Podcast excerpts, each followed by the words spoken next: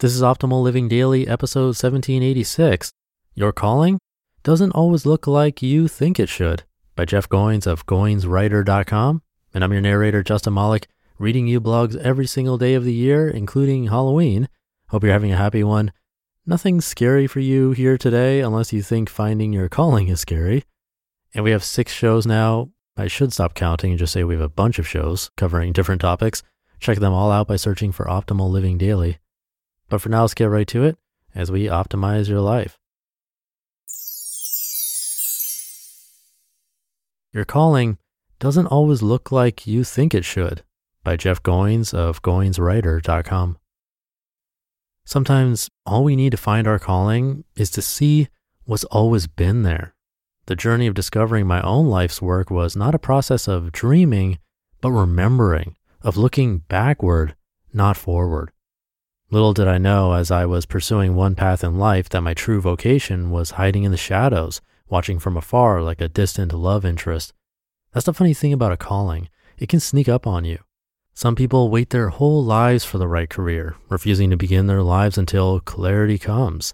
Longing for a vocation to complete them, they sometimes never find their life's work. What I've discovered is that the opposite is true. While we wait for our callings to present themselves, they're waiting on us to wake up. My first guitar. In high school, my dad bought me a used electric guitar by trading in my neglected tenor saxophone. It was a $150 Fender Stratocaster knockoff that was blue with a white pickguard and black gig bag. I picked it up, plugging it into the 15 watt Gorilla amp, and decided at that moment I would become a rock star. After practicing for six months without much improvement, I got frustrated. Able to limp through only a few simple songs, I wondered why I was no Carlos Santana. Did I just not have what it took? Angry, I took my complaint to my dad. Snatching the guitar from my hands, he showed me how to play a bar chord by holding down all the strings with one finger. He told me I couldn't jump from one end of the guitar to the next, that I had to gradually work my way down the neck. The same was true for playing solos, he said. I had to practice. Shortly after, I started writing songs. With music, my love for language had a new outlet words and music. Most nights in high school, I stayed up late crafting poems that would someday have music behind them. Sophomore year, I found two guys who liked to jam, and together we formed Decaf, my first band. Determined to not be copycats, my two new bandmates and I played almost all original music, which was rare for other bands in the area.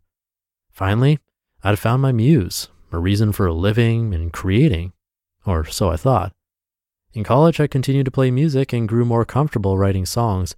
I joined another band that played music for our weekly chapel services, and we formed a side project called The Bygones. On weekends, the bygones would travel, playing shows wherever anyone would have us. I was certain this was my destiny. Around the same time, I started tutoring students at the campus writing center. I wasn't an English major, it was just a job. After college, I toured the country with yet another music group band. Other than sleeping or eating, music was all I did that year. And as a result, I got better than I ever thought possible. I could now be as good as I wanted. It was really just a matter of practice. But now I faced a dilemma. Did I really want it? Playing gigs was no longer exciting, and I often felt distracted. Maybe it was the lull of life on the road, but I began to wonder if music really was my calling. How my calling crept up on me. In between gigs, I started writing.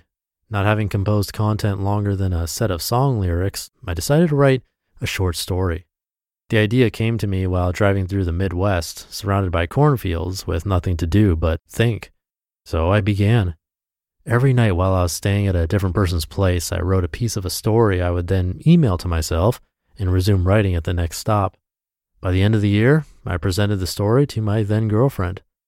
Although no one else will probably ever read it, there was still something thrilling in the writing, something freeing, an experience I wanted to have again. Around that same time, I started a blog, not for readers, but for myself, for the pure act of creating. A few months later, I was hired by a nonprofit. This was the first time anyone called me a writer. And though it would take years before I'd be able to say the same of myself, it was a step in the direction that ultimately led to my life's work. What I learned. Sometimes, despite what people say, you don't know what your calling is. Sometimes you don't go in search of it, but it comes and finds you knocking on the door when you're too busy doing other things. And how we respond at these moments of interruptions, these in between times, has an effect on where we end up in life. It's disingenuous to tell you to go find your calling.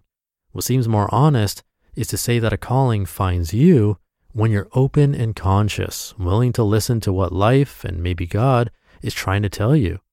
For me, my calling looked like pursuing personal fame, only to realize halfway down that journey that I was supposed to be doing something else.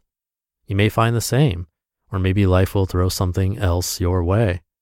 What I think is important, what we can't forget about vocation, is that we all need some great work to commit ourselves to. We need what we do to matter, and it needs to be bigger than us. That's what a calling is. You just listened to the post titled, Your Calling Doesn't Always Look Like You Think It Should by Jeff Goins of GoinsWriter.com. Thank you to Jeff, great writer. His first memory is eerily similar to mine. He said he was in high school with a neglected saxophone and his dad bought him a knockoff Stratocaster with a Gorilla amp.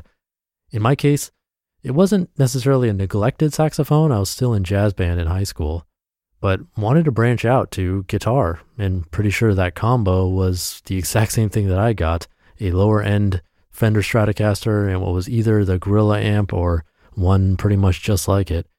And it was my mom who bought it for me, so thanks, mom. Anyway, that was giving me flashbacks because it was super similar to me.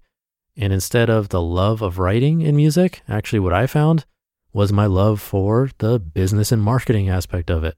I liked building the website and getting the CDs made and printed and listed on different sites and uploaded as MP3s and shared for free on Napster, then search optimizing them so people would find them, creating and selling shirts, all that stuff.